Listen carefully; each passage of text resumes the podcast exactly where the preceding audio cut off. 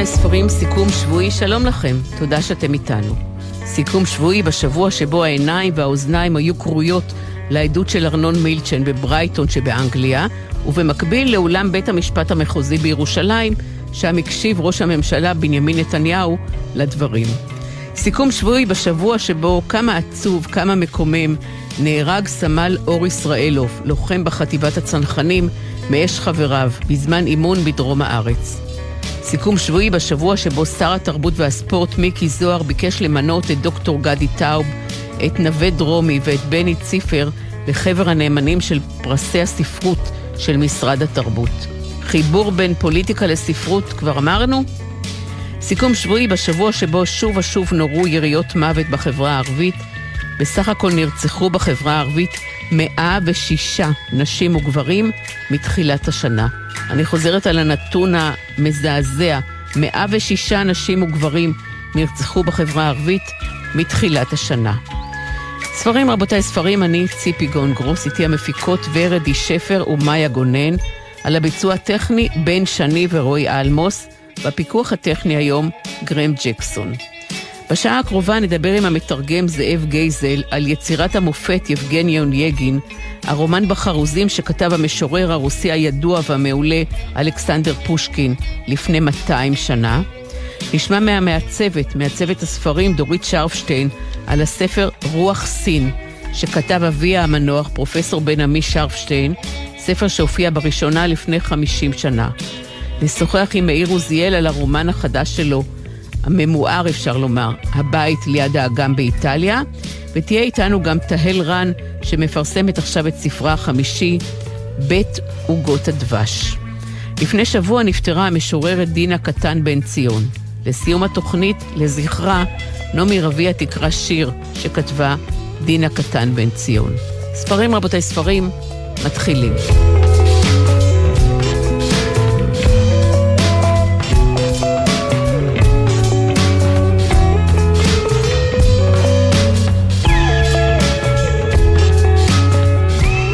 יבגני אונייגין הוא הרומן בחרוזים שכתב הסופר הרוסי, המשורר הרוסי המאוד ידוע, אלכסנדר פושקין. רומן שהתפרסם לפני 198 שנה, כלומר התפרסם בשנת 1825. אלכסנדר פושקין נחשב למשורר הרוסי הגדול ביותר. יבגני אונייגן תורגם להמון שפות, בין השאר תרגם אותו לאנגלית הסופר ולדימיר נבוקוב. לעברית תורגם יבגני אונייגין על ידי אברהם לוינסון, על ידי המשורר אברהם שלונסקי, על ידי יואל נץ, ועכשיו הוא מופיע מחדש בהוצאת שוקן, מופיע תרגום חדש שחתום עליו זאב גייזל. זאב גייזל גם כתב הערות לרומן הזה, יבגני אונייגין. הנה כך מתחיל הרומן יבגני אונייגין. היושר את דודי הניע, הוכה במחלה, לא סתם, כבודו את סביבתו הכניע. זה גם צודק וגם חכם. ילמד ממנו כל בר דעת, אך החובה המייגעת מולו לשבת בלי לקום, יומם וליל בשעמום. כמה נחות, שפל כרצח לשעשע חצי חי, להיאנח עד בלי די, לתת תרופות עם יד על מצח, ובתוך תוכי להתפלל. מתי תלך לעזאזל?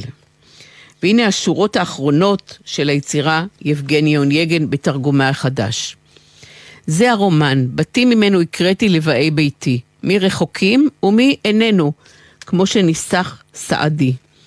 צויר אונייגין בלי השבט, ובלי ההיא, זו שמוכתבת, דמותה של טניה בצלמה. הדרך ברבים הלמה. אשרי מי שידע לקטוע את הקריאה של הדפים שהחיים בם כותבים, את כוס יינם חדל לגמוע. נפרד מהרומן ודי, כמו שאני מגיבוריי. שלום, זאב גייזל. שלום רב. רומן בחרוזים כתוב על הכריכה. מה זה אומר בעצם, זאב? Uh, ישנו ז'אנר בספרות מאוד מיוחד, uh, שפתח אותו ביירון בדון ז'ואן שלו, וקרא לזה novel in rhymes. Uh, אבל זה לא רק שיש חריזה, זה גם שירה סילבטוני, זאת אומרת, כל המלל, או כמעט כל המלל, כמה תוספות, מחולק לבתים שיש להם אותו מבנה. לביירון זה היו אוקטבות, בתים של שמונה שורות, לפושקין, ביבגני אונגין היו uh, בתים של 14 שורות. Uh, זאת אומרת שכל בית יש אותו מבנה, לא כמה הברות יש בכל שורה ושורה, אלא גם איפה חריזה, איפה מלעיל, מהירה וכדומה. אני יכול לומר שבכל הספרות העולמית ישנם בעצם שלושה רומנים מפורסמים שזכו בצדק לתשומת לב של הקוראים. בז'אנר הזה, זה כמו שאמרתי, ביירון. עשר שנים אחר כך פושקין נגן ואדם אה, מצקביץ' כתב, כתב את פנטדאוש. רבים, רבים אה, ניסו גם אה, לכתוב משהו דומה, אבל אף פעם לא יצא משהו כל כך מפורסם כמו שכל ש... וכל כך מוצלח כמו ששלושת הרומנים הללו. זאב, במה פושקין חידש ביחס ליוצרים אחרים שחיו וכתבו באותה תקופה? אני רוצה להזכיר, אנחנו מדברים על לפני 200 שנה. פושקין חידש בעצם את הספרות הרוסית. אני הייתי אומר אפילו יותר מחידש. אמ, הספרות הרוסית אה, לפני פושקין היא בגדול בלתי קריאה. זאת אומרת, אה, זה אמ, טקסטים שאפילו נשאו שמות כמו רומן, פואמה וכדומה, אבל לרוב היו בעלי צורה פומפוזית כזאת, בהרכת אולי, ולא מיועדת, לא מכוונת לקורא שיהיה לו נעים לקרוא. פושקין אמר קודם כל שהוא כותב ברוסית המדוברת, ברוסית שאנשים מדברים בה. כאילו הם מדברים בשירה כמובן. וככה הוא כתב גם פרוזה, גם שירה, גם המחזאות שלו, uh, כך שזה יהיה מאוד מאוד קריא. ובכך הוא קבע סטנדרט חדש איך לכתוב בכלל ספרות ברוסית. העובדה היא שכעבור 200 שנה, רוב טוטאלי של דוברי רוסית תפגשו אותם בארץ, לא רק קראו את פושקין את יבגני אונגין, בלי שום תרגום, בלי שום מילון, אלא גם יכולים לצטט את ה... הרבה שורות ממנו, לא רק ביטויים, אלא שורות שלמות או קטעים שלמים ממנו יכולים לצטט בלי להסתכל בספר.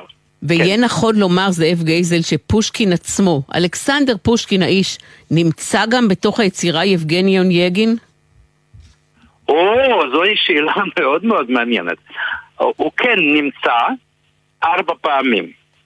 קודם כל, אונגין זה כמובן הפרויקציה שלו, שפושקין על עתידו הקרוב אל גורלו, למרות uh, שהוא מדגיש שאונגין זה לא אני. יש שם גיבור בשם לינסקי, שזה נוסטלגיה קצת אירוני לפושקין הצעיר. יש שם פושקין עצמו כידיד של, של גיבור, של אונגין, והוא מדגיש שזה, שאנחנו שני נשים קצת שונים, ויש שם טטיאנה הגיבורה. אה, לכל אחד מהגיבורים ברומן יש אפשרות לומר משהו משלו. את הקטע, לפי דעתי, הכי מדהים ברומן, הכי יפה, הכי מדבר, הוא הכניס דווקא בפיה, או ליתר דיוק, במכתבה של טטיאנה. זאת אומרת, טטיאנה זה גם פושקין. אני חושב שזה אולי המקרה הראשון בספרות העולמית שהמשורר מכניס, או סופר מכניס את עצמו לתוך נפשה של גיבוריו. ואפשר לתאר, גם בלי שמבינים רוסית, שלתרגם שירה מחורזת שנכתבה לפני 200 שנה ולהעביר אותה היום לעברית של המאה ה-21, זה לא פשוט. במיוחד שמדובר פה על חריזה וצריך להקפיד על מקצב. אילו קשיים, אילו התלבטויות היו לך במהלך עבודת התרגום? יש כמה בעיות כלליות כשאתה מתרגם לעברית, קודם כל אה, מלעיל ומלרע. בעברית כידוע רוב טוטאלי של המילים הם במלרע. אצל פושקין בכל בית יש ארבע שורות שמתוכם שבעה זוגות ומתוכם ארבע מלרע ושלוש מלעיל. אה, וצריך למצוא, וצריך לא רק שזה יהיה חריזה, גם המקצר, מה שנקרא פרסודיה, כי זה בכל זאת זה שירה סלבוטונית. בעיה השנייה הייתה אחר כך, כי בארץ, אני מתכוון בציבור הקוראים, ישנו, או נוצר כבר מזמן יחס מאוד ספציפי לשירה. שירה חייבת להיות uh, משהו ארכאי, משהו בקושי מובן, אחרת uh, מתחייב, מתייחסים בזלזול. אני שמעתי uh, יחס מזלזל ל... משוררים ממש גדולים, כמו אלתרמן, שהוא הדרכון התרבותי שלי אה, באירופה בעצם, לאה גולדברג הגדולה, נעמי שמר, אני שמעתי שלא רצו להכניס אותה לאנתולוגיה, כן? אז אה, אה, זה, זה, זה היה... זה היה בעייתי בשיחות שלי עם המו"לים האפשריים, עם אורחים וכן הלאה. דרשו משהו מאוד מאוד אקדמי, איך אני בכלל מעז וכדומה. זה, יש בזה, אה, זה היה אה, כמובן קושי אחר כך. אבל עוד משהו בתוך התרגום, מלאכת התרגום, למרות שמדובר בשירה וכן הלאה, יש שם עלילה, והיא מתרחשת, כמו שאמרת, ברוסטי לפני 200 שנה. זאת אומרת, יש שם פרטים מהסביבה, מהתרבות, של חלק מהרוסים זה כבר משהו מיושן. ואני רציתי שזה לא יראה כמו ספר היסטוריה או אנציקלופדיה, אבל שזה יהיה קריא וקולח וזורם. אז משום כך אני כתבתי כ-600 הערות, ופה אני דווקא השתמשתי הרבה בשני יש uh, בשני הפירושים הקלאסיים, יש ספרות שלמה של פירושים על אונגן בכמה שפות, ונבוקוב כתב ספר ענק, mm, פירוש לכל מיני דברים ליבגני אונגן באנגלית, ועוד כמה אנשים, לוטמן, ברודסקי, uh, כתבו ברוסית, אז כמובן שבכל זה אני השתמשתי, אבל העברתי בהערות מה שלפי דעתי חשוב דווקא לקורא העברי הפוטנציאלי, בוא נגיד. ואפשר לומר, זאב גייזל, שהספר בהחלט, בהחלט קולח. ואין שום קושי בלקרוא אותו, ועשית עבודה נהדרת בתרגום. אלכסנדר פושקין, יבגני אונייגין, רומן בחרוזים. הספר הזה הופיע בהוצאת שוקן. תודה רבה, זאב גייזל, המתרגם. תודה רבה לך ולכל המאזינים. וחשוב לי לומר שממש ממש עכשיו הופיע בעברית בהוצאת חרגול מהדורה חדשה של הרומן בחרוזים שנקרא מקום אחר ועיר זרה. כתבה אותו הסופרת מאיה ארד, הוא פורסם לראשונה לפני עשרים שנה, והמתכונת שלו, החריזה שהיא עושה שם, מתכתבת ישירות עם יבגני אונייגין של פושקין. הספר הזה זכה להרבה מאוד שבחים, ועכשיו עשרים שנה אחרי שהופיע לראשונה, הופיעה מהדורה חדשה ונוספה אליה גם אחרית דבר של פרופסור גדעון טיקוצקי. מקום אחר ועיר זרה זה הספר. תודה רבה. תודה.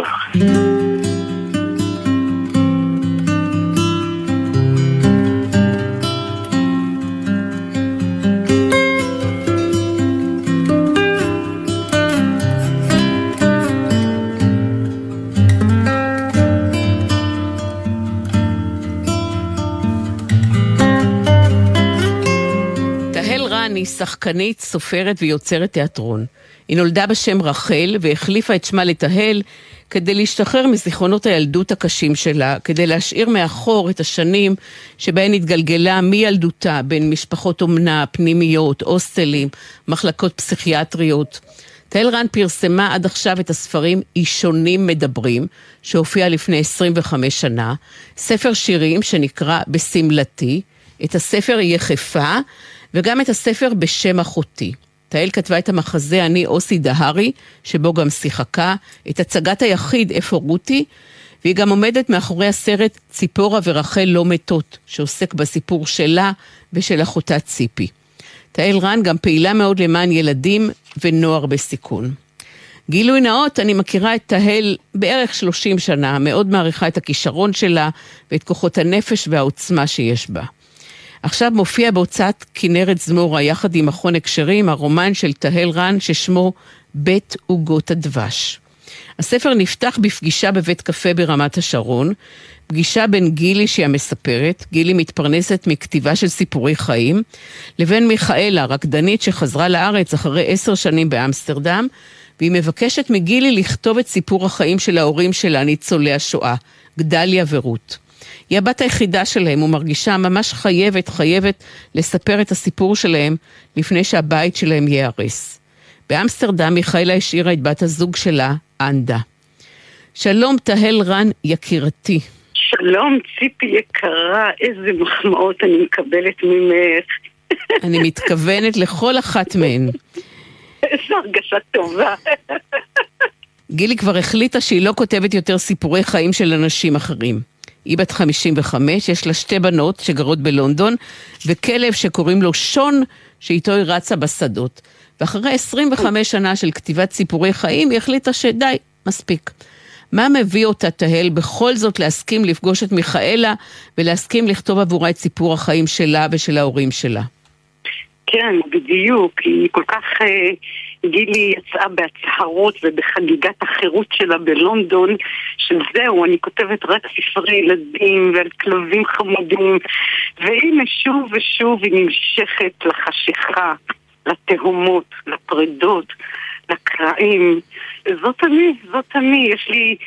כל מי שמכיר אותי יודע שיש לי כל כך הרבה שמחת חיים. אני לא יודעת אם יש עוד מישהו בארץ הזאת שיש לו שמחה כמו שלי, יש שמחת ההווה, שמחת הרגע, אבל לא יודעת, תמיד אני כנראה... כנראה שאני כל כך, כל כך אה, פצועה בתוכי, שכנראה אני לא יכולה לשתוק.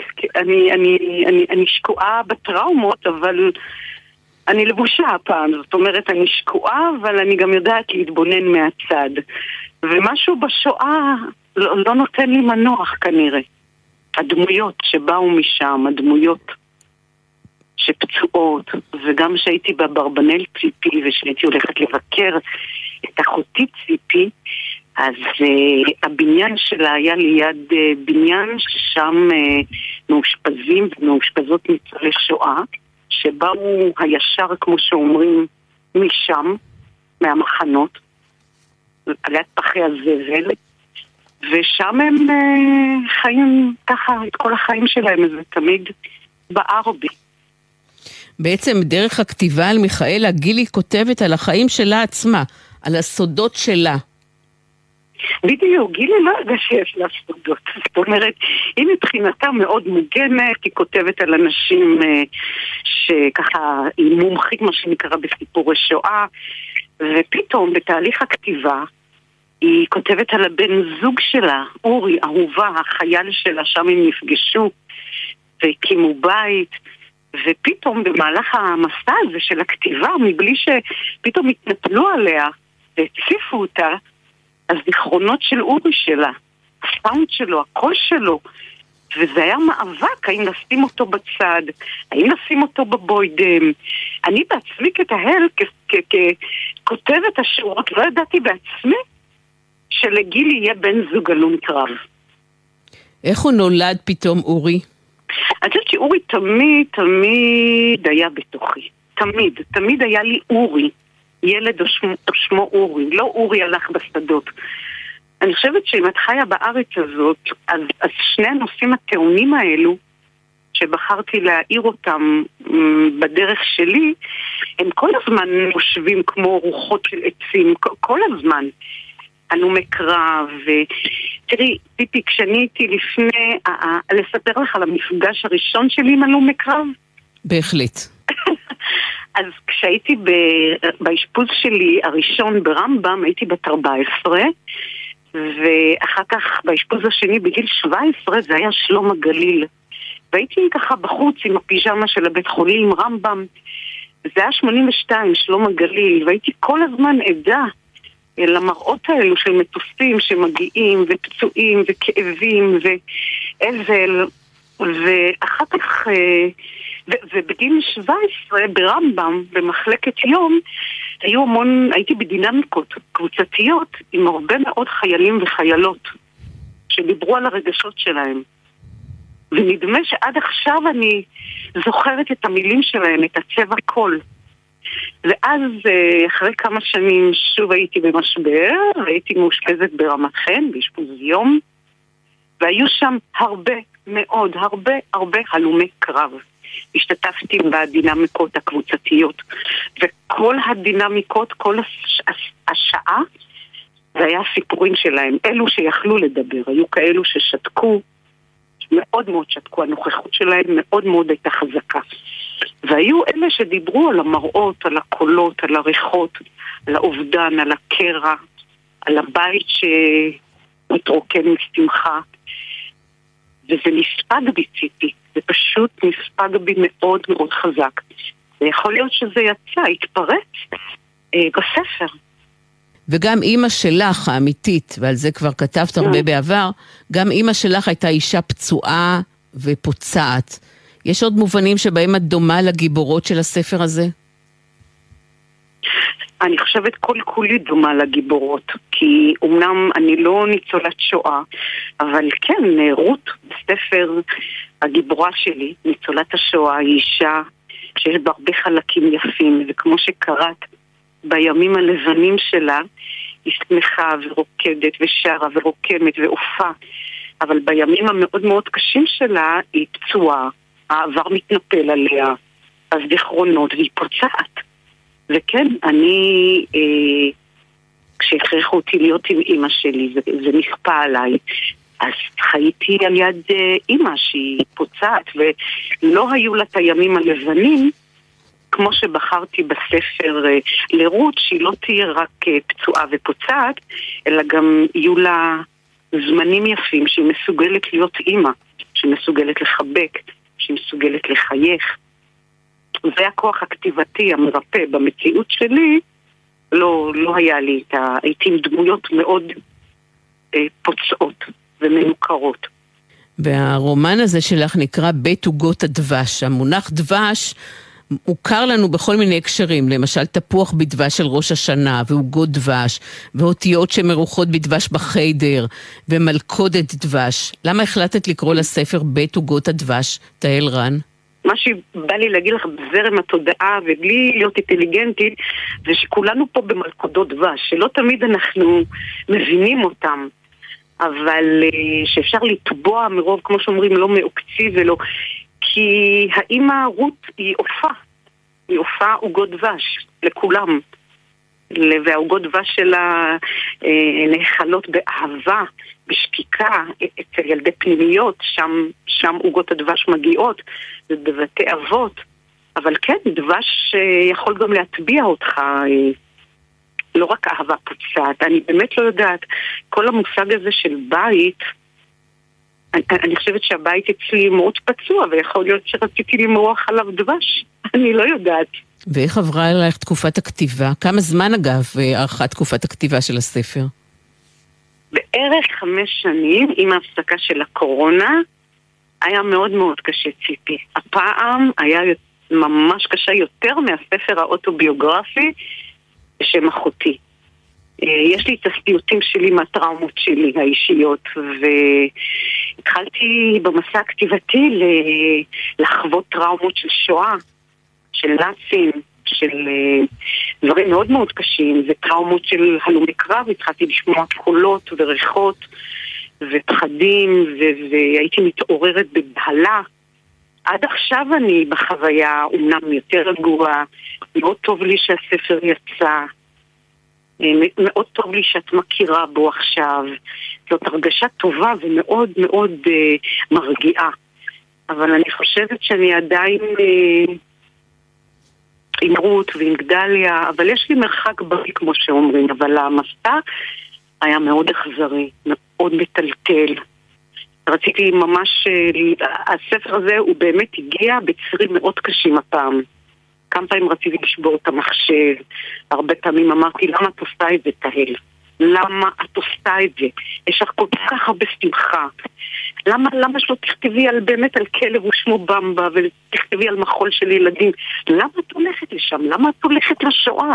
למה את הולכת לטראומות כל כך קשות? אבל כנראה שאני לא יכולה לענות על התשובה הזאת. זה יותר חזק ממך כנראה. אני רוצה כנראה. מאוד מאוד מאוד מאוד להודות לך ולאחל הצלחה לספר ולך.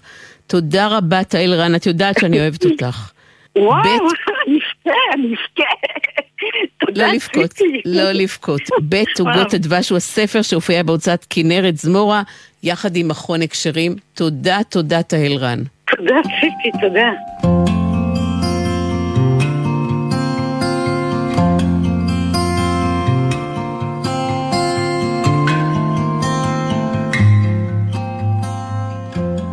הבית ליד האגם באיטליה הוא ספר חדש חדש של מאיר עוזיאל, ספר שהופיע ממש השבוע בהוצאת טוטם.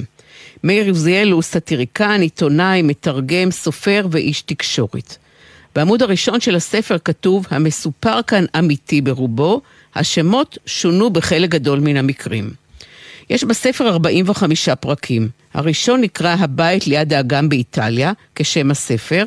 זה שאחריו נקרא איך הכל התחיל, והפרק האחרון, פרק מספר 45, נקרא קורונה. הנה תחילת הפרק שנקרא איך הכל התחיל. ישבתי מול המחשב שלי, לפטופ שקיבלתי ממעריב. שחור לבן, איטי, אך באותה תקופה, שנת 2000, שבה האינטרנט עוד זחל, זה נחשב להישג. למדתי כבר קודם לכן שאפשר להגיע דרך האינטרנט למקומות שלעולם לא הייתי מאמין שאבקר בהם. בימים ההם גם חיפוש בגוגל עדיין לא היה מקובל בעולם, אך זה לא שינה כלל. יאו סיפק לי את הקשר המופלא עם החלום שלי, לקנות בית באיטליה. הכוונה המקורית הייתה לקנות בית ברומא. על פי חוקי מדינת ישראל כבר היה מותר לעשות זאת. במשך כמה חודשים הקשתי במחשב שלי בקשות לנכסי דלוניידה ברומא, וקיבלתי כל מיני תשובות, ממקורות פרטיים, ממשרדי תיווך או מבוני בתים. למדתי די מהר שהמחירים לדירה ברומא גבוהים מאוד. חשבתי שאוכל לקנות בית אם מחירו יהיה במסגרת מה שאני יכול להרשות לעצמי להעז להוציא. התקציב שיעדתי לכך היה בערך 30 אלף דולר, שלא היו לי. התוכנית הייתה לקחת הלוואה ל-19 שנה ולהתמודד. כך מתחיל הספר, שלום מאיר עוזיאל. שלום, שלום. באמת את מזכירה לי את הימים הישנים הרחוקים האלה עם האינטרנט האיטי. הספר הזה הוא למעשה אני... ממואר. אז מה קורה לך במהלך החיפוש אחרי בית החלומות שאתה מפנטז עליו, בית החלומות באיטליה? הצלחתי בסוף לקנות בית, לא ברומא, ברומא זה היה בלתי אפשרי, אבל uh, קניתי בית שהוא בין 100 קילומטר צפונה מרומא, בין רומא לפירנצה, והאמת היא שגם זה לא היה בית, זו הייתה חורבה, חורבת אבן ישנה, אה, שאת כל, כל המשחק הזה של... גם כאילו אה, להשתלט על העולם, האשליה הזאת שאתה יכול באמת, אה, אה, שיהיה לך משהו משלך, הוא לא שלך, האדמה אף פעם לא שלך, כמו שאת אמרת, הספר נגמר בפרק שקוראים לו קורונה, הקורונה הראתה לך שגם העולם לא שלך, והוא יכול להיסגר בכל רגע בפניך. אבל בכל זאת, משהו מהחלום, מהמשחק הזה, הצלחתי אה, להגיע, בוא נגיד, למשבצת האחרונה, כשאת החורבת אבן הזאת גם שיפצתי. הסיפור הזה כולו זה סיפור של עשרים שנה, שהוא המון תהליכים, שאנשים עוברים מול חשקים אחרים שלהם, אחד אוהב לרוץ מרתון, ואחד אוהב לטפס על הרים, ואחד אוהב, אני לא יודע, לשוט ביאכטה, ביאכטה, ולכל אחד מהאנשים האלה, כל אחד מהחלומות האלה, יש מחיר בדרך להגשמה, ויש סיפור בדרך להגשמה, וזה העיקר, זה המון סיפורים. אני רוצה לשאול אותך, מאיר עוזיאל, אה, בבית שלכם, שנמצא בפופיק של איטליה, הוא נמצא כן, בעיירה כן. שיש בה כנסייה ואגם, נכון, ויש נכון. נעים באגם, וכמובן נכון. חנויות ודוכני עיתונים, בתי מלון, בר קטן. ספר סיפור אחד מתוך הבית בעיירה הזאת. יום אחד אני נכנס לחנות... אה, כמו שאני קונה בה את המסמרים את ה... ואת חומרי הבנייה, שתמיד כל אחד שיש לו בית צריך לטפל בבית ו... ולרכוש את, את, את, את, איך אומרים, הטמבוריה המקומית, ואומר לי המוכר, שכבר ידע מי אני, הבן של השכן סיים תואר באוניברסיטה בעברית. עיירה קתולית, לא אינטלקטואלית. איך יכול להיות דבר כזה? אני חשבתי אגב שאני לא שומע טוב, אני לא מבין טוב את האיטלקית, או שהמוכר של המסמרים האלה לא הבין. אכן ונכון, מרקו, בחור בן 23, הקדיש 4-5 שנים מחייו, ככה לומדים באוניברסיטה באיטליה, כדי כדי ללמוד עברית. וכשאני שאלתי, פגשתי אותו כמובן מהר, ושאלתי אותו, תגיד, למה אתה למדת עברית? הוא אומר, אני לא יודע. כשאנשים שואלים אותי, למה, למה עשיתי את זה? אני גם עונה להם, אני לא יודע. כששואלים אותי, מה תעשה עם זה? אני גם אומר, אני לא יודע. אבל הוא באמת uh, הקדיש uh, את החיים שלו, עד עכשיו הוא בחור צעיר עדיין, הוא כבר יותר מבוגר כמובן, אפילו הוא ממשיך להשתלם בעברית, בספרות עברית. את לא תאמיני על מה הוא עשה את עבודת הגמר שלו, על אלישע בן אבויה, שזה אחד מחז"לינו המסובכים והמוזרים ביותר. והוא קורא עגנון והוא קורא עמיחי במסגרת הלימודים. הוא סיפור כל כך גדול בפני עצמו, שבאמת שווה שהספרות העברית תקבל אותו דרך, נגיד, ספר כזה, שהוא ספר על כיף, ספר על, על החלק הקל והכיפי של החיים, זה לא ספר שמדבר על בעיות במשפחה ועל אנשים מומללים, לא. זה ספר על כיף, אחד הכיפים הגדולים שלי זה למשל ההיכרות הזאת עם אותו מרקו, שמאז ועד היום, הוא אפילו היה אצלנו בארץ אה, שבועיים בבית, כי, כי הוא בא ללמוד עברית ולא היה לו איפה לגור. תענוג אה, עצום שאני ניסיתי לשתף אותו עם הקוראים אה, גם בספר הזה. במהלך החיפוש אחרי הבית, אחרי הגשמת החלום, עולות גם שאלות קיומיות או שאלות פילוסופיות, ואתה מציף את חלקן בפני הקורא, קודם כל בפני הכותב, בפני מאיר עוזיאל. אילו נכון. שאלות עלו? אחד, למה אני עושה את זה? ואין לי תשובה לזה, זה, ואני חושב שאני הגדרתי את זה עכשיו לעצמי ולך, כשאני אומר זה בעצם סוג של משחק. יש שאלות הפוכות. למה אסור לי לעשות את זה? ובאמת אסור לי לעשות את זה, זה נגד החינוך שלי ונגד האמונות שלי ונגד היכולת הכלכלית שלי. אה, אנחנו למשל לא סיפרנו, לאימא שלי לא סיפרתי. אימא שלי היא דוברת איטלקית, היא חיה את התרבות האיטלקית, היא למדה בבית ספר איטלקי, אבל היא הייתה ציונית כזאת, שאם היא הייתה יודעת שאני קניתי בית באיטליה, זה היה מאוד מאכזב אותה. היא לא, היא אישה נהדרת, היא לא הייתה מעקמת לי פרצוף ולא נסגרת בחדר ולא עושה ברוגז, מספיק שהיה עובר לה ככה קטן על הפנים בשבילי, כדי שאני מנעתי מעצמי לספר לה את זה. זה לא היה פשוט, כי הייתה שואלת אותי לאן אתה נוסע באיטליה, ואני לשקר לאמא לא רוצה, ולהגיד את האמת לא יכול, ולחרטט לה אני גם לא יכול, כי היא מכירה את איטליה לפני ולפנים, ולפני ולפנים. אה, התחמקתי כל פעם, אה, וסיפרתי דברים שהם אמת, אבל הם לא האמת המלאה, כי באמת יש משהו בזה ש... אה, שאתה, לפעמים את יודעת, ציפי, אני, את יודעת שאני עוסק וכותב גם סאטירה, הרבה פעמים אני כותב ביד אחת סאטירה על מה שביד השנייה אני עושה. ואולי גם הייתי כותב סאטירה על ישראלי שיש לו את החשק, שזה חשק שלנו של ישראלים, שהרבה אנשים מכירים אותו. שיהיה לנו עוד איזה מקום, בעוד איזשהו מקום בעולם, שאנחנו מהפרובינציה הקטנה שלנו נוכל להגיד שאנחנו גם אנשי העולם הגדול, שאנחנו, העולם קטן עלינו וכדומה. חלק מזה אני חושב שמצאתי בזה. אה, באמת ישנם הרבה, הרבה מאוד שאלות עולות. עכשיו, אני שם, אני לא בנופש, אני ממשיך לעבוד כאילו שאני פה. היום זה פשוט, אנשים מבינים את זה. היום כבר קורה שאנשים נמצאים במקום אחר בעולם ועובדים, אבל אני עשיתי את זה עוד כשלא היה אפילו פקס, זאת אומרת, אפילו לפני שקניתי את הבית, הייתי בשליחויות באיטליה. והמשכתי לחיות בשני מקומות בבת אחת. ואפשר אה, לומר שבעצם האהבה שלך לאיטליה לא התחילה כשאתה ורעייתך רותי והילדים נכון. חייתם ברומא, אלא התחילה עוד קודם, בדור של אימא שלך. נכון. רותי, שאת הזכרת אותה, היא התאהבה באיטליה אפילו, אפילו יותר חזק ממני, אני יכול לומר, והיא התאהבה בדרך הז'ורנלים שהיו בבית של אימא שלי בקיבוץ, בקיבוץ נצר סרני, שהוא קיבוץ עם הרבה מאוד אה, איטלקים. ותשמעי, באמת הז'ורנלים האלה הם מקסימים, הם הטעם האיטלקי המיוחד הזה, עם הטעם האיטלקי, גם בבתים, יש ז'ורנלים מיוחדים שמוקדשים לבתים כפריים עתיקים, יש כאלה ז'ורנלים, והם היו אפילו אצל אמא שלי בקיבוץ, ו, ו, ונכבשנו, אחר כך גם ביקשו ממני לנסוע לאיטליה ונסעתי והייתי. זה לא שאני אוהב את איטליה יותר מישראל, ישראל היא המקום שלי, אני שם אורח. אני יכול להגיד לך שאפילו יש לי משפחה באיטליה, שהם שם דורי דורות. ויום אחד אמרה לי אה, בת המשפחה שלי, ככה התכופפה מעבר לשולחן במסעדה ואומרת, אתה יודע שאנחנו רק אורחים כאן.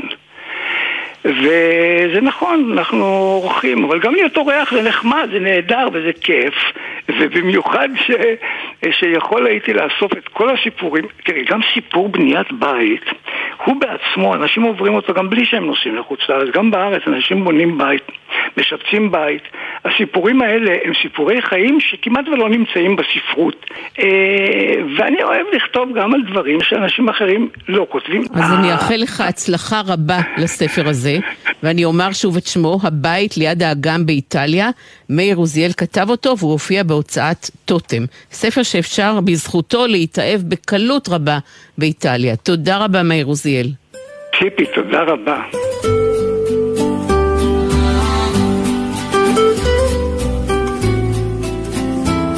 ספרים רבותיי, ספרים, נדבר עכשיו עם דורית שרפשטיין. דורית היא מעצבת ספרים, והיא בתו של פרופסור בן עמי שרפשטיין, חתן פרס ישראל לפילוסופיה לשנת 2005. פרופסור בן עמי שרפשטיין נולד באפריל בשנת 1919 בניו יורק, ונפטר בדצמבר בשנת 2019 בישראל. כלומר, הוא הלך לעולמו בגיל 100. פרופסור שרפשטיין נמנה עם מייסדי החוג לפילוסופיה באוניברסיטת תל אביב, ועמד בראש החוג הזה הרבה שנים.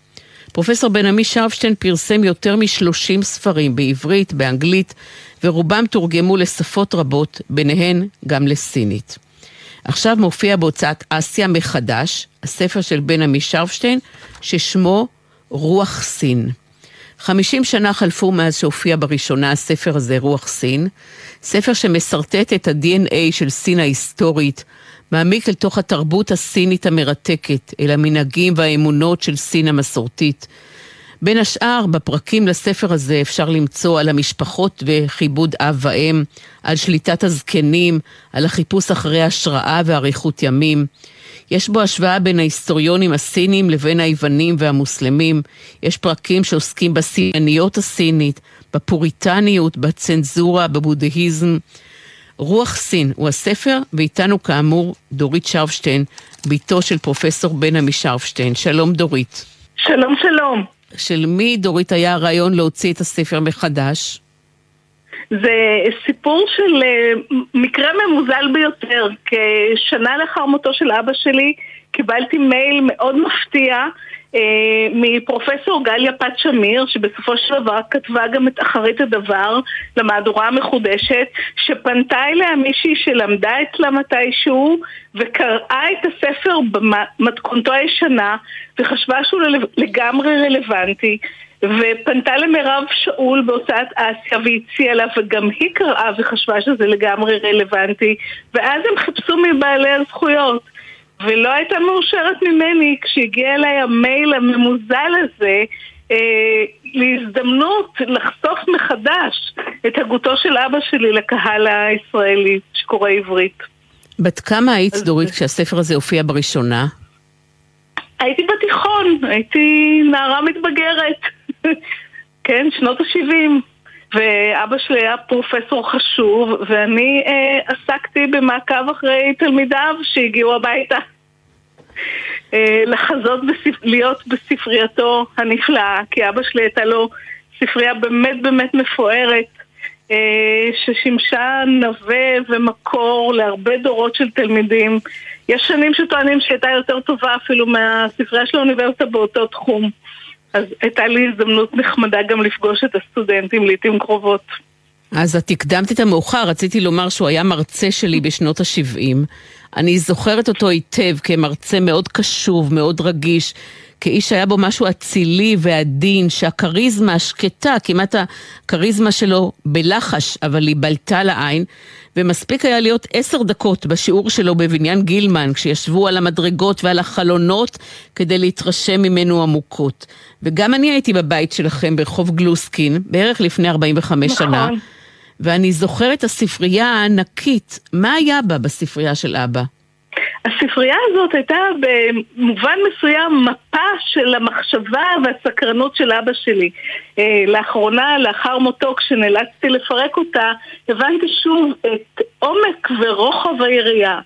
היו בה ספרים על פילוסופיות, אני צריכה לציין, של תרבויות שונות. ספרים על אומנות של תרבויות שונות. ספרות יפה כמובן. שירה. ספרים על צילום. ספרי מדע, אבא שלי התעניין גם בפיזיקה, מתמטיקה, גיאוגרפיה, בעלי חיים. עכשיו, הספרייה שלו גם הייתה משהו מאוד חי.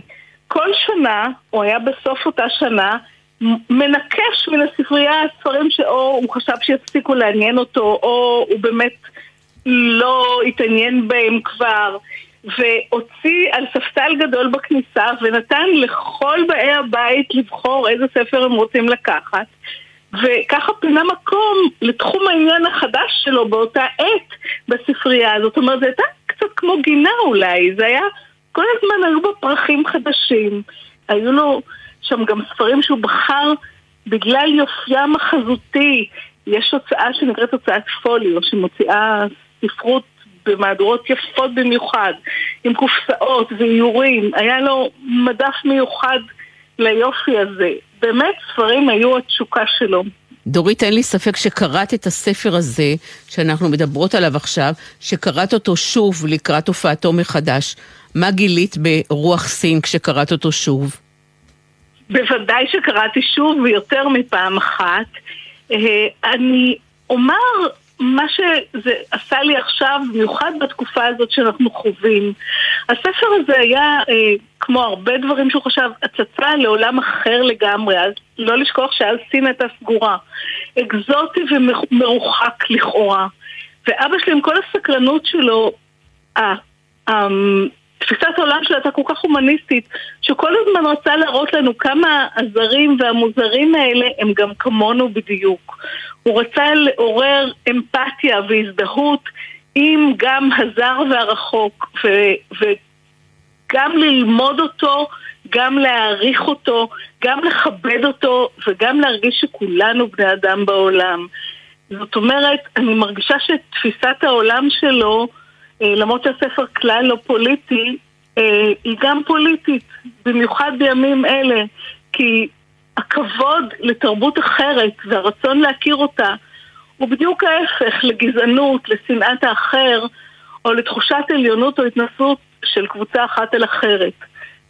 כל החינוך של אבא שלי היה דומה לזה, אבל זה מאוד חיזק אצלי את התחושה שכמו שאת אמרת, בלחישה, הוא לא אומר פה מילה אחת על המצב העכשווי כמובן, אבל הלחישה שלו היא לחישה הומניסטית, היא לחישה של כבוד לאחר, הבנת האחר וסקרנות לאחר. זו הייתה השכבה שנגלתה לעיניי ביתר שאת בקריאה המחודשת. וזה לא מפתיע לאור מה שסיפרת עכשיו, גם על אבא וגם על הדור הקודם במשפחה שלך, שהייתה להם הוצאת ספרים, זה לא מפתיע שהפכת להיות מעצבת ספרים. אז אני רוצה להתייחס באמת לכריכה של הספר הזה. כמעט בלתי אפשרי לתאר ציור ברדיו, אבל בכל זאת אני אעשה את הניסיון הזה. הכריכה היא ברובה לבנה, מין לבן קרם כזה, לא לבן בוהק. יש בה משהו מאוד נקי, מאוד מינימליסטי, ובאמצע הכריכה הקדמית יש ציור סיני. רואים בו צפרדע מזנקת, ואם מסתכלים טוב טוב טוב, רואים שלרגל שלה קשור חוט אדום דקיק, שמחבר בינה לבין הפרח שמאחוריה. את מוכנה לספר, דורית שרפשטיין, מה המשמעות של הציור הזה בהקשר לספר, ואיך מצאת אותו? כשהסתבר שעומד הספר לראות אור מחדש, כמובן שביקשתי לעשות את העטיפה, וזה כמובן גם מאוד מפתה וגם מאוד טעון. אה, אז הדבר הראשון זה צריך להשתחרר מהצל ופשוט ליהנות מהעבודה, אני חושבת. כי לעשות עטיפה שתהיה ראויה לאבא שלי זה, זה כאילו משאת נפש, אבל גם קצת מורכב. אה, אז קודם כל ניסיתי להשתחרר והלכתי לשוטט במוזיאון, מה שאבא שלי כל כך אהב לעשות. נכנסתי לאתר של המטרופוליטן שיש להם אוסף ציורים סיניים משובחים ופשוט שוטטתי ועשיתי אסיף ראשון של כל מה שבא בחשבון. אה, היו הרבה. ואז בשיטת השלילה לאט לאט הוצאתי עוד ועוד והוצאתי כחמש סקיצות שבאו בחשבון. אה, וזאת נבחרה לאחר ויכוח ועיון ודקדוק. והדבר היפה בעיניי הוא שככל שאני מתבוננת בציור הזה יותר, הוא יותר מתאים בעיניי. וזה עוד דבר שלמדתי מאבא שלי, להתבונן, להיות סבלנית, לשים לב לפרטים. החוט האדום הזה שאת מתארת אותו, לא ראיתי אותו במבט ראשון. במב... הוא מאוד מאוד דק ועדין. במבט הראשון ראיתי משהו מאוד נאה לעין, מאוד אסתטי. ואז במבט מתקדם יותר ראיתי את הצפרדע, שזה גם קצת הומוריסטי לשים צפרדע כזאת עם מבט מבועת על עטיפה של ספר עיון רציני. וגם אז ראיתי שהיא קשורה בחוט, ואני מצאתי בזה ביטוי חזותי למתח בין הציות החברתי להשראה של האינדיבידואל, בין הידע העצום והעתיק לספונטניות באומנות שאבא שלי מתאר בסין. ואז חשבתי עוד קצת, הציור הזה לכאורה רגוע ושלב ועדין, כמו הלחישה שתיארת שאבא שלי, אבל, אבל זה רגע נורא דרמטי. האם הצפרדע תצליח לקפוץ? האם היא תפיל את כל הפרח איתה? זאת אומרת, יש פה גם הומור וגם השראה וגם יופי וגם חידה, כי שאלתי כל מיני מומחים לסין, אף אחד עדיין, אני עדיין שואלת, לא יצטרך להסביר לי את מקור המנהג הזה. אז, אז יש בה כל כך הרבה מרוח הספר, הלחישה שמכילה עולם ומלואו. ככה אני מרגישה לפחות. וזה בהחלט עובר כשמסתכלים על הכריכה. תודה רבה לך, דורית שרפשטיין. הספר נקרא רוח סין, תרבות, מנהגים ואמונות בסין המסורתית. כתב אותו פרופסור בן עמי שרפשטיין, שהיה כאמור חתן פרס ישראל לפילוסופיה, והוא הופיע בהוצאת אסיה. הוא באמת יפהפה, גם בעיצוב שלו וגם בתוכן שלו. תודה, דורית. תודה רבה גם לך.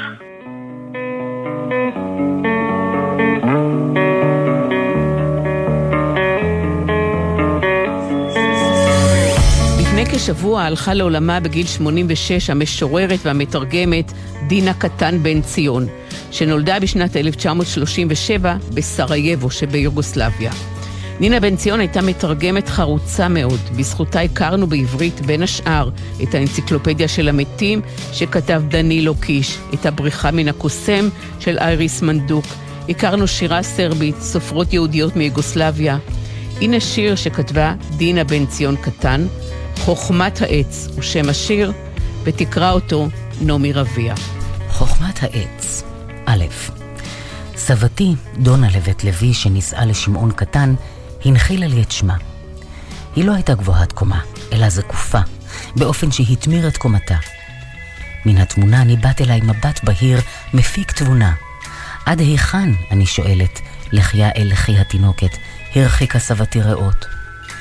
בינקותי לימדה את לשוני נוסח של תפילת יחיד יומית, בלשון בעודני קטנה ובשחר ימיי למדני את בני האדם לאהוב אלוהי. במחברתה בין עצות ומכתמים רשמה בדיו אדום ובאותיות כתיבה תמה. ללעוג לבן אדם ולרדוף עם שלם בגלל זהותו זה מעשה נפשע. הלא כך כתב נביאם בספרו נתן החכם. היא שלטה היטב בשפתם, ולא תיארה לעצמה שהם מסוגלים להגשים את איומי הפירר. כאשר צפתה מן המרפסת בפלישת גייסותיהם, אמרה, אילו רק הבינו שאנחנו, היהודים, לא... עכשיו היא מהות של זיכרון. ואני ענף תוהה על גזע ודאויותיה. מה בין ילדיי ובינך, סבתי, בשתיקה הצועקת הזאת? מה ביני ובין לקח ספרייך? מה קורה עכשיו לעירך היפה סרייבו? היש שכר לעבודת הדבש? חוכמתך זקופה, סבתי, היכן היא? ב. שנים אחר כך הייתי קשובה אליה, בין משבר רוחות, מקווה שבנסתר היא איתי, שלא עונה לה הרע ההוא. בשלום אפרה שנעלם אפילו ממרום האוויר המתנשא מעל אושוויץ, היא מבקיעה אליי לרגעים, הסבתא הפרטית העשנה שלי. כשדחקו אותה אל תא החנק, רצחו חלק מן האהבה שהייתה בגדר האפשר בלב ילדה אחת, שכאילו הרכיבו על עיניה משקפיים כהידשה. חוכמת העץ, נעמי רביע קראה את השיר שכתבה דינה בן ציון קטן, המשוררת שנפטרה לפני כשבוע. ספרים רבותיי, ספרים, עד כאן התוכנית להיום. תודה למאיר עוזיאל, לתהל רן, לדורית שרפשטיין ולזאב גייזל. תודה לנעמי רביע שקראה את השיר של דינה בן ציון קטן. כתובת המייל לתגובות שלכם, ספרים גון גרוס 1, כרוכית קום. שימו לב, ספרים גון גרוס 1, כרוכית קום. באתר גלי צה"ל וגם ביישומון אפשר להזין שוב לתוכנית. דף הפייסבוק שלנו, ספרים, רבותיי ספרים בגלי צה"ל, מחכה ללייק שלכם. תודה למפיקות של התוכנית, מאיה גונן וורדי שפר, לבן שני ולרועי אלמוס שאחראים על הביצוע הטכני, לגרם ג'קסון שאחראי על הפיקוח הטכני. המלצה קצרה לסיום, ההצגה פולין ארץ ירוקה, שמועלית עכשיו בתיאטרון הבימה, ומבוססת על הספר של אהרון אפלפלד, פולין ארץ ירוקה. זה הסיפור של גבר ישראלי שמעולם לא רצה לדעת שום דבר על הכפר בפולין שבו חיו ההורים שלו. ויום אחד הוא בכל זאת מגיע לשם. הוא פוגש את מגדה, היקרה הפולניה היפה, שהכירה את המשפחה שלו והייתה כילדה עדה להשמדה של היהודים, וגם את ונדה, הקשישה הפולניה המופלאה, ועוד דמויות מהכפר, כמו ראש הכפר, איכרים, בעלת המסבעה. ההצגה הזאת היא שיתוף פעולה בין תיאטרון הבימה לבין בית הספר לאמנויות הבמה של סמינר הקיבוצים. איציק ויינגרטן היה על המחזה ועל הבימוי. המשחק של כל השחקנים הוא מצוין, אבל בולטת במיוחד, מרגשת במיוחד, וזוכה להרבה מאוד מחיאות כפיים גם תוך כדי ההצגה, איליה קניג הנהדרת. פולין, ארץ ירוקה, תיאטרון הבימה, מומלץ מאוד. ספרים רבותיי, ספרים אני ציפי גונגרוס, תודה שהייתם איתנו, שתהיה שבת שלום, ואחרי השבוע מצוין.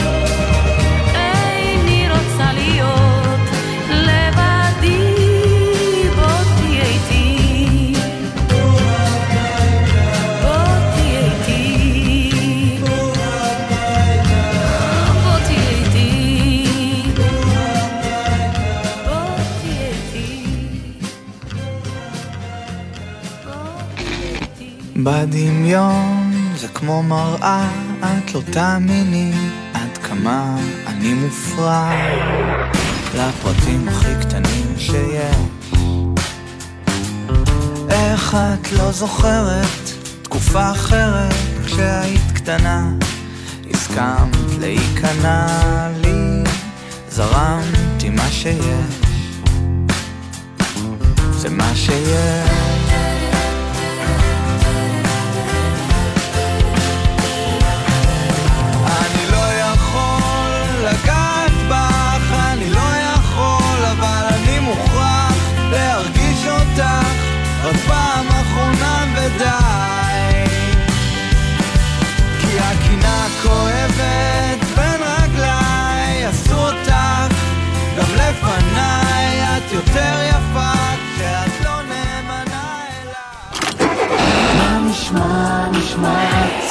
השבוע, בית של החיילים.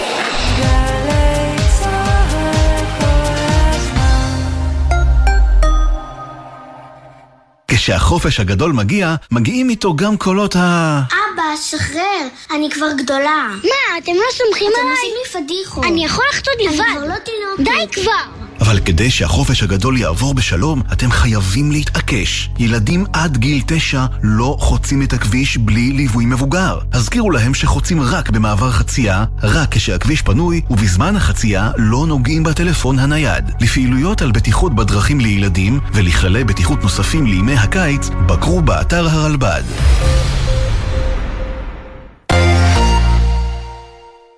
כל שבת ב-10 בבוקר, יורם סוויסה לוקח אתכם למסע מוזיקלי.